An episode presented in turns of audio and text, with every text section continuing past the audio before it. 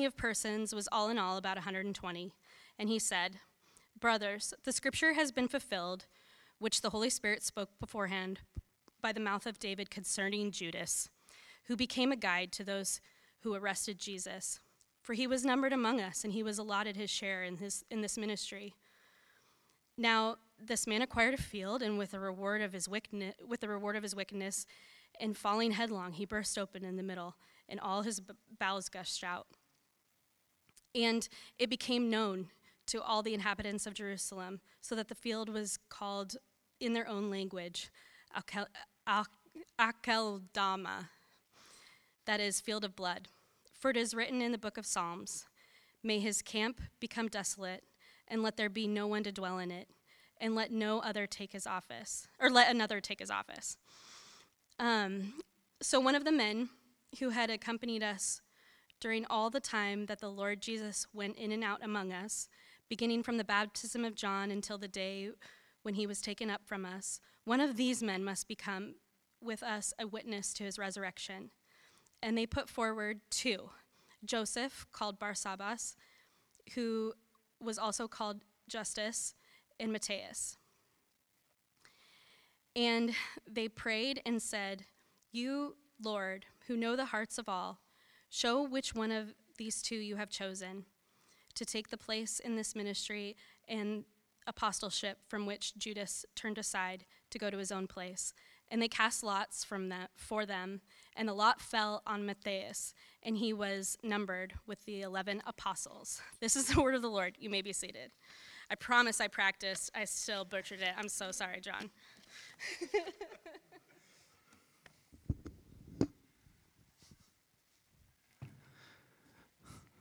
All good.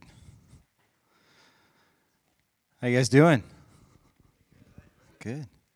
Good. Well, we have an interesting passage tonight. How many of you guys like this is your favorite passage? You've got it underlined and highlighted in your Bible and yeah? This is uh this is a good one. There's betrayal and suicide, there's unity, there's prayer, there's falling headlong and bursting open, blood money, and seemingly mundane, normal church business all happening in one passage. It's a good one. There's, we, we meet a guy named Matthias that really you'll never hear about again in the book. Uh, he's kind of, this, this is his moment to shine. And the commentaries on this passage are all over the place. As far as like some of them are as bold as to say that the disciples were wrong and that they missed it and that they should have just waited, and the Apostle Paul was supposed to be the 12th. Obviously, I think that's, I mean, complete rubbish. It's nonsense. Um, but really, their, their point there is that um, they often point to the reality that we don't know what happens with Matthias. We don't know anything else about this guy. There's nothing else that we learn. But the reality is, and this is an interesting besides Peter, James, and John, Luke's not really interested in telling us what happens with the rest of these guys. We know that they're active. We know that the Lord uses them, that the Lord establishes and builds his church, and that he uses these 12, 11 plus the one. Uh, but Luke doesn't tell us all of their stories. He's really going to emphasize, he's going to focus in the first half of this book on Peter and then the last half focuses almost exclusively on Paul. But that doesn't mean that any of them are any less important. Ultimately, the, the meta narrative, the big story of what God's doing through his church, needs all of them. And so that's why this story is here. It's an important one. So here's where we're at. So far, the disciples have received this promise They've received the promise that they're to wait for the Spirit. There's a, a coming of the Spirit. They've spent 40 days with the resurrected Jesus, learning and watching. They, they have spent time in this amazing seminary with the risen Lord, having the scriptures opened up to them. They watched in amazement as he ascended to the right hand of the Father. And then they're told they they go to wait. They go to Jerusalem and they wait. We know from elsewhere that there was at least 500 who had seen the risen Lord. Now we know that there's 120, roughly, in this upper room in Jerusalem. I honestly don't know what to make of that, except it's an interesting thing that we see throughout Scripture that, that it seems to be like the Lord pares things down. You see that through uh, elsewhere in Scripture. It goes 500, 120, and then ultimately, out of that 120, there's two guys that get highlighted here. So we pick up our story tonight in Jerusalem. They were there together in one accord. Verse 14, they're in one accord. They're praying, they're devoting themselves to prayer. We looked at a few weeks ago that they're told to wait, but that wait does not mean that they sit by passively or inactively, that there's, there's business that's going on, there's things that are happening. They're waiting, but they're active. They're together, they're in unity, they're praying, they're seeking God and worshiping. In no way are they passive. And then we get to this whole section about Judas. We have to ask why Judas? Why is this here? As you're reading Acts, as you're rereading it, as I hope you are, and you're going through multiple times reading these chapters, if you're like me, you come to this section about Judas and you kind of just scratch your head. like, what is going on? Why? I mean, why would Judas do this? But then also, Luke, why? Why is this so important to kind of inject this here? What's the deal? It feels kind of odd. It's, it's sandwiched in between this promise, this hopeful expectation of the coming of the Spirit, this promise that they would be clothed with power from on high, and the fulfillment of that promise in Acts 2 at Pentecost. It's sandwiched between this, this hopeful promise and the fulfillment of that promise. You get this story of betrayal and suicide and the replacement of this guy. You have to step back and ask, why Luke? Why would you put this here? Under the inspiration of the Spirit, why did he feel like it was so important to highlight this?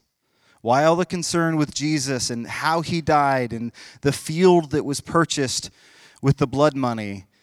And why was he replaced with this guy, Matthias? I think there's a clue in the beginning of how Peter addresses this. If you go to verse 16, Acts 1:16, Peter stands up and he says this, "Brothers, the scripture had to be fulfilled.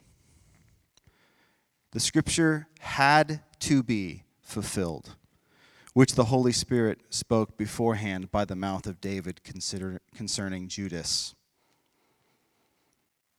Can you imagine for a second just the roller coaster that these guys had been on? I know we give them a hard time we give the disciples a hard time. But think for a second of the roller coaster journey these guys have had. The deepest lows and the highest highs, all packed into a short period of time. This little group, this little band of brothers, had had to have been meeting regularly. They're meeting regularly, trying to discuss what had just taken place since the cross. Can you imagine the horror and disbelief that had come over this band of friends as they just watched this one who they expected to be the Messiah? The one that they had followed and given their life to, the one who they trusted more than anything, be handed over to the Romans and crucified. They thought he was the one.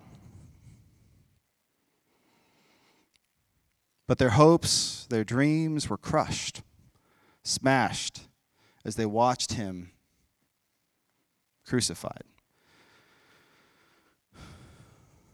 And what's worse is that he was taken away in the most awful way possible betrayal. The worst kind of betrayal of a close friend. Betrayed with a kiss of a close friend. Handed over. But then they couldn't believe the news. They didn't believe it. The ladies come running back on that Easter morning. They tell him the good news a few days later Jesus is risen. Despite hearing out of Jesus' own mouth that he would rise from the dead, they, didn't, they still didn't seem to believe that it was possible.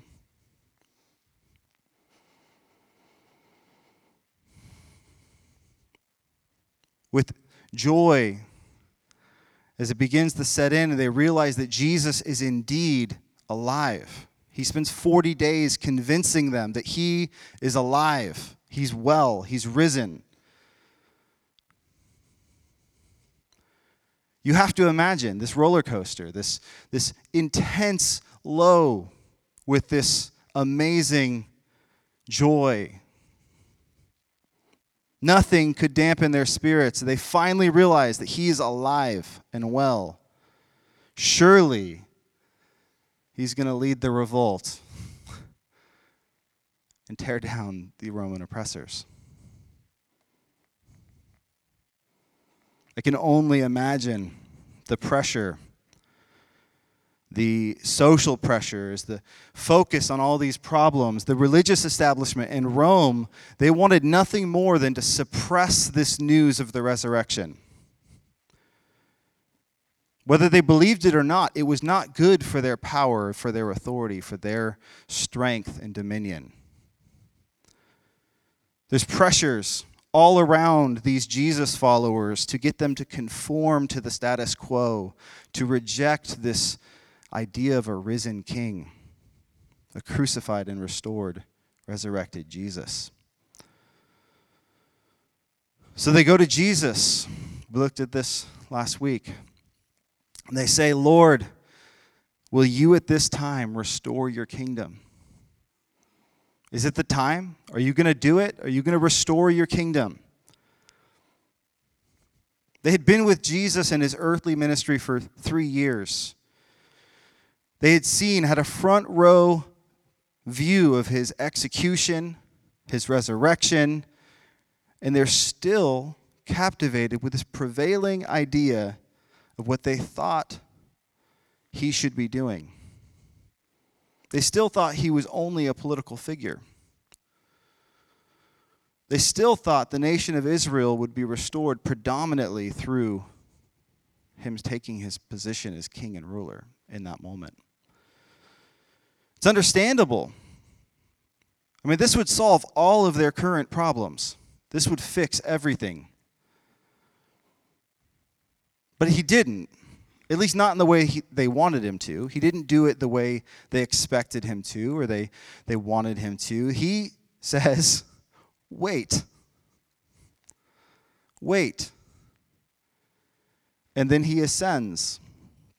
He says, Power is coming. You will be clothed with power from on high. Wait. Can you just imagine that roller coaster? So now they're now here they are, they're in Jerusalem, they're waiting. And I love how Luke highlights what happens here. There's still a very real sting of betrayal. There's still a very real sting of betrayal that's commingled with this joy of the resurrection, this wonder of the ascension. But there's still a very real sting of betrayal and disappointment. We've, we've all been there, right? This, this mix of joy and yet pain. Can you imagine? Their close friend, their brother, that thought they thought who was with them, betrays their master, betrays them. That still stings. It's 50 days later, it still stings. They're still feeling it. This band of brothers is down to 11. They've lost one. What I love about how Luke tells this, he gives us this little interlude, this little injection of this story. I love that he doesn't gloss over the negative here. He doesn't just pass over the sting of betrayal, he actually confronts it head on. Peter addresses the group fresh off this 40 day experience with Jesus where the Old Testament had been opened up to him and he could see that it all pointed to Jesus. Fresh off this immersion Bible study with Jesus, Peter addresses the group and he says two things that I want to focus on tonight. Verse 16, he says, The scriptures had to be fulfilled. They had to be fulfilled. Then he says, concerning Judas, who became a guide to those who arrested Jesus, for he was numbered among us and allotted his share in this ministry. You should feel the tension there. Scriptures had to be fulfilled. God is sovereign and he is accomplishing his will.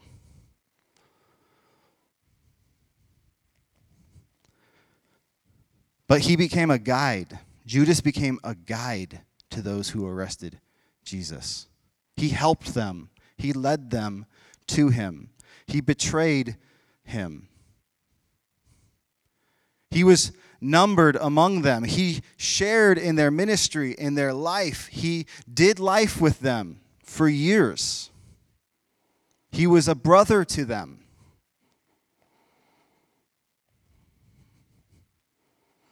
I'm sure we've all felt some sense of betrayal. This is deep, this sense of betrayal that they had felt. I think it's interesting that Peter uses this word guide, that Judas became a guide to them. Typically, we think of guides as a good thing. This is if you get a hunting guide, they're going to lead you to the game. If you a hiking guide, they're going to show you all the good viewpoints. If you get a tour guide, they're going to show you the good views and how to avoid the, the traps, right? Guide's a good thing, but not this guide. Judas, in contrast, was a guide for evil. Judas allowed the God of his own greed to take over his life. The almighty silver coin was what he centered his life around. He didn't care how his greed was affecting the rest of them. He wasn't, none of that bothered him. His only concern was himself. Judas became a guide to death. With a kiss, he handed over his friend, his master to be crucified. And here's the thing not to make light of Judas, but we should realize this that Judas wasn't the only one who sinned. Judas wasn't the only one who sinned in this story, not by a long shot. Think about this. All of the disciples, all of them, participated effectively in the handing over of Jesus. Every one of them. Peter gets a prominent notion here, right? We know that he denied Christ three times. He, he denied that he even know, knew him. But all 11 of the rest of the disciples ran away from the trouble of the cross. They all left Jesus to face his arrest and his trial alone. John, who calls himself the disciple that Jesus loved, he followed along at a distance. He went to witness the trial. He even made sure that his buddy Peter could get in to the high priest's courtyard. But did John say anything? Did he open his mouth in defense of Jesus at all? No. Not a single word silence. Even after the resurrection, they had various levels of disbelief, lack of faith. Thomas is the well known one. We all know doubting Thomas. But they all refused to believe to a certain level the witness of Jesus' resurrection until they also were eyewitnesses. The silence of Jesus' disciples in the face of adversity, unfortunately, is pervasive even today. I mean, that's just if we're honest about it. We all find ourselves in similar situations. It's easy to keep silent, it's easy to stand in the corner and let things go passively. Our lack of a vibrant, clear witness of Jesus and his effect of the gospel and his teaching on our life, it's the same as John keeping silent, or Peter denying, or Thomas insisting on seeing with his own eyes, or the rest of them running to leave Jesus alone. But here's the deal this is what's important about Judas. Judas became the guide, the betrayer. Then, in despair, he commits suicide. Between Matthew and, and Luke's account here, we, we can make up this story of, of him hanging himself and falling, exploding. I don't know how that entirely works. His despair over his sin led him to a disaster. Not so with Peter. Peter, on the other hand, what did he do? He repented of his sin. He turned to Jesus. He wept bitterly and went to him, and Jesus restored him. Jesus restored him. Thomas confessed, My Lord and my God, and was restored. This is the reality is that we all, like Judas or John or Thomas, we all, in our own way, betray Jesus, reject Jesus, ignore what's going on. But the good news, the gospel, is that we can run to him, that we can pursue him and repent, and that he is faithful. God is faithful.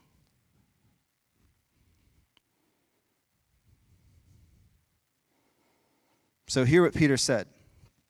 Effectively, yes, Judas betrayed the Lord, and he betrayed us.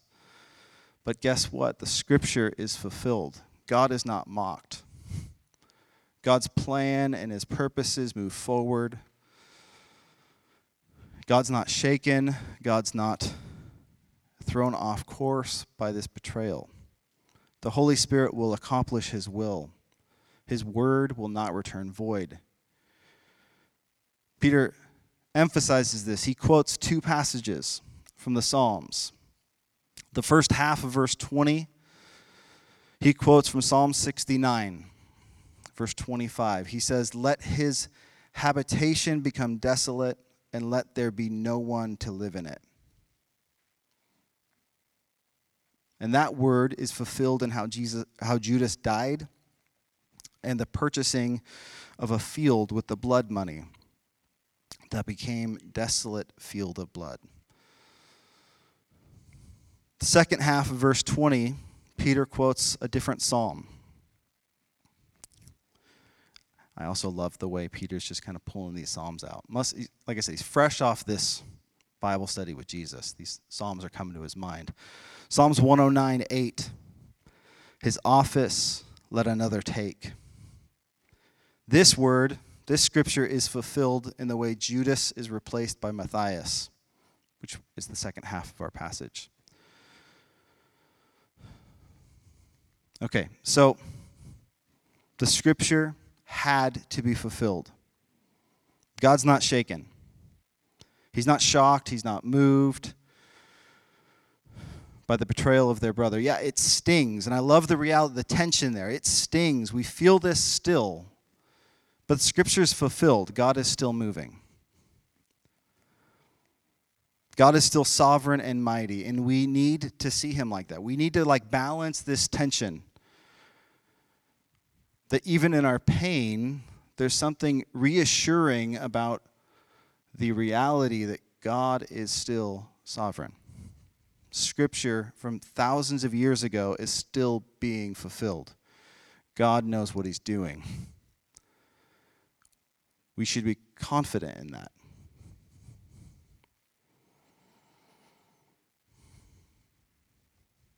So Luke tells this story of Judas's death, this plot of land, all of this, and why? It's a really good question to ask in your Bible study, by the way. Why? Why is this here? Why? Why this ugly, brutal, tragic story?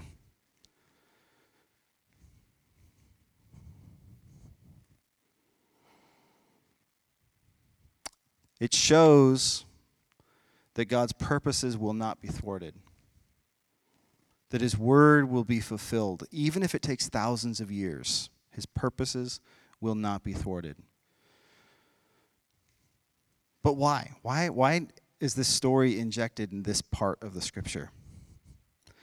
Part of the reason I think is because it's not hard to believe that God's purposes are invincible when everything's going well. When things are peachy, it's not hard for us to be convinced that God is strong and unmovable and all powerful and sovereign.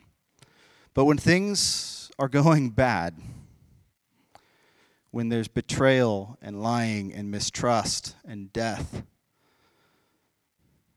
then we all need this reassurance that the purposes of God are immovable, that He is strong and mighty. I think that's part of what Luke gives us here. Not even Judas or the power of Satan himself could undermine or escape from what God was trying to do. Not even the enemy himself could thwart God's plan. And this is good news. This is gospel for us. God is enthroned.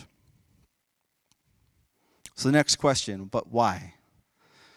Why replace him? Why replace Judas?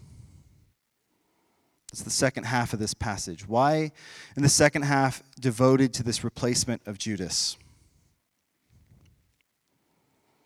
Why does Luke want us to see that the unstoppable will of the Holy Spirit expressed in the scripture that includes the replacement of Judas. Specifically, it includes the replacement of him with somebody else who had been with them this whole time. Somebody who had been there through all of Jesus' public ministry, who had seen all that Jesus had done since the baptism of John. This is not the same requirement that Paul lays out for an apostle later on. Paul says that you, his credentials of, of an apostle is that he says that he was one as untimely born, that he had seen the risen Lord, and that's his qualification as an apostle. But here, it's more. It's not just seen the risen Lord, it's seen the entirety of his earthly ministry.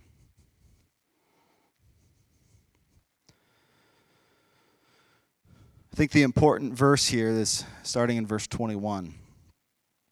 Let's read this. So, one of the men who had accompanied, accompanied us during all the time that the Lord Jesus went in and out among us, beginning at the baptism of John until the day when he had been taken up from us, one of these men must. Notice the power of that word must. It's just like earlier, had to be fulfilled. One of these men must become with us a witness of his resurrection. Again, why? Why? Why must one of these men also be a witness? I'm sure there's a lot of reasons. I don't have the perfect answer. I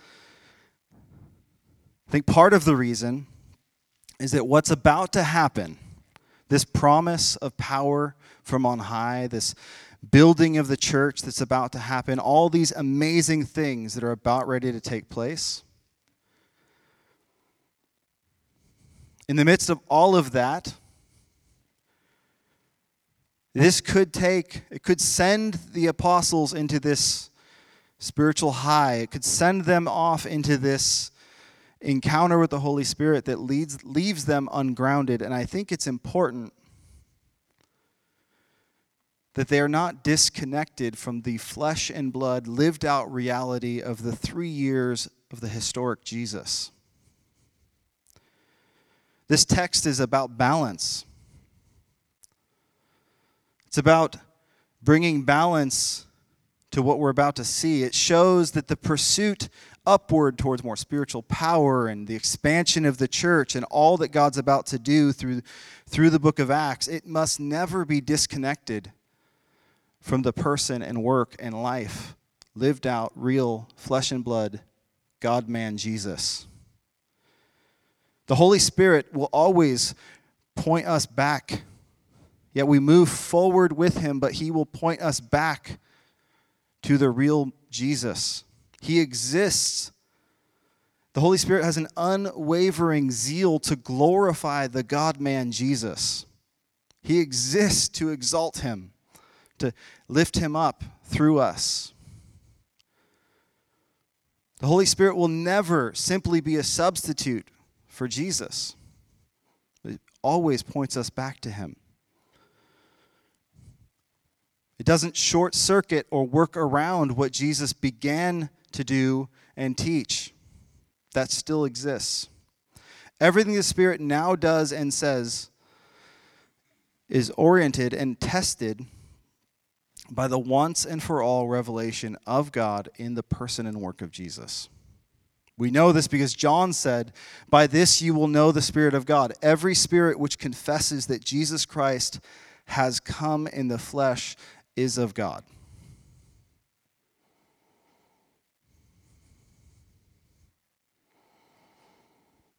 I also think we learn some really, really practical things, some principles for discerning the will of God in this passage. John Stott, in his commentary, points out several of these. I just wanted to highlight them real quick. The context of all of this, this discerning of God's will and the replacement of Judas, it's all in the context of obedience. This is the 120 who had obeyed and walked a Sabbath day journey to Jerusalem. There was 500, and then now we're down to 120. This is the context of obedience. The disciples were in fellowship and they had unity among them. This was not an isolated, often their own experience. There was this sense of unity. They followed the leading of Scripture. They were bold enough to make decisions because they knew from God's Word that this is what He wanted. This is really important because the, the apostles didn't sense an outpouring of the Spirit until we'll look at that next week. So this is before the outpouring of the Spirit, but God didn't leave them without guidance. The Spirit spoke through the Word, and they knew what to do from His Word. That's encouraging for us, guys. I've heard it said many times if you want to hear a word from the Lord, open your Bible. Crack it open. He's speaking.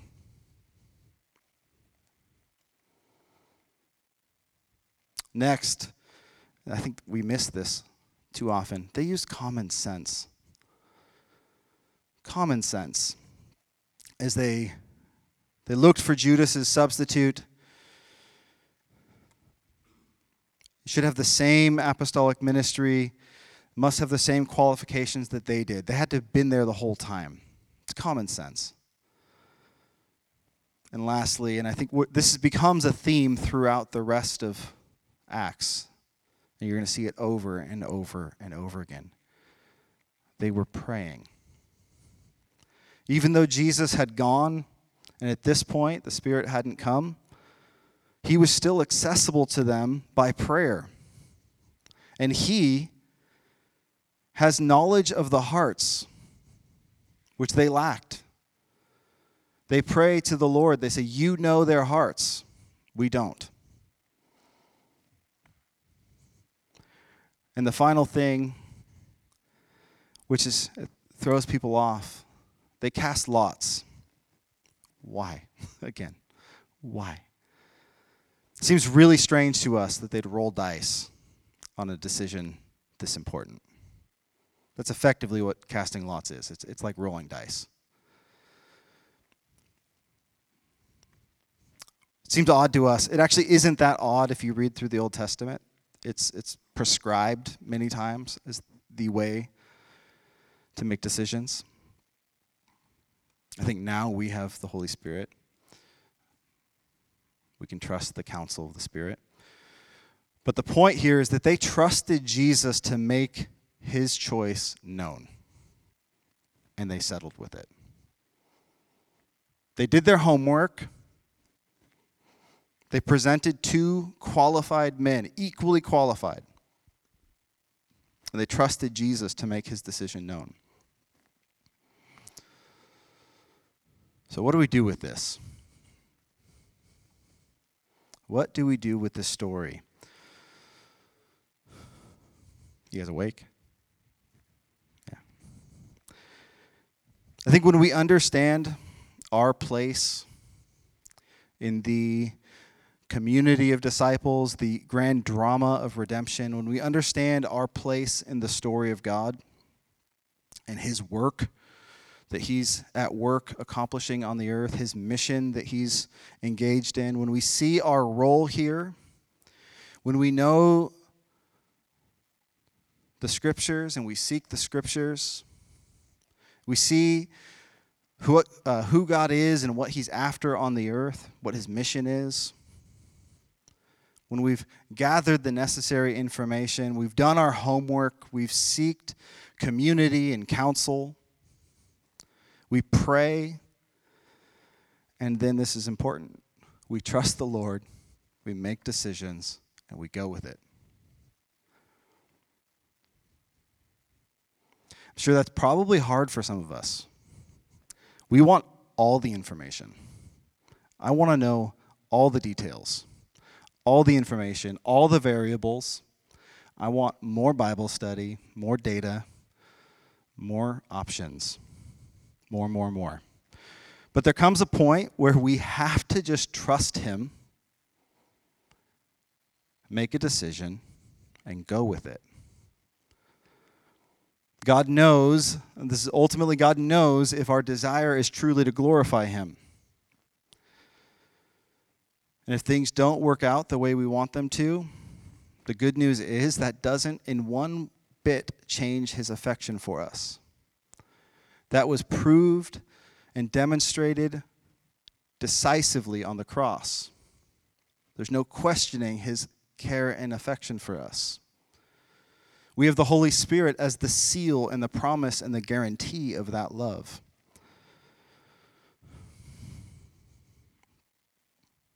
But we cannot get caught in decision fatigue.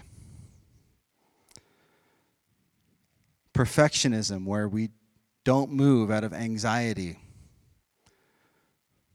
Is this really what God wants? Is this really where you're leading me? I don't know. I'm just not going to move. We need to learn to trust the Father's love, learn to trust His power, learn to trust His sovereignty, His goodness, and His mission. Do your homework. Seek the scriptures, study, seek guidance from Christian community, seek godly counsel. Let the mission of God lead you and guide you, and then act. Don't stand on the sidelines waiting passively, looking up to heaven. My prayer for us is that as a spirit filled community of disciples of Jesus, that we would all increasingly partner with the Holy Spirit and his mission to glorify Jesus on the earth. That we would be firmly anchored in this story of a historic Jesus, this God man who really lived and really worked on the earth, this God incarnate who lived and ministered. And that as he ascended to the right hand of the Father, that the Holy Spirit came to us and clothed us with power from on high. Guys, if that's true, if that's really true, if we're a follower of uh, a disciple of Jesus, a follower of Jesus, and the Holy Spirit of God is really in us, if really clothing you with power, let's live like that's true. Let's not forget it and ignore the reality of his presence and his power. Don't forget it, don't ignore him. He will accomplish his will on the earth, but ultimately he looks for partners to walk with him, to serve with him, to join with him in accomplishing his mission to glorify Jesus on the earth. Amen. Let's pray. Father, I thank you that even in the midst of tragic betrayal,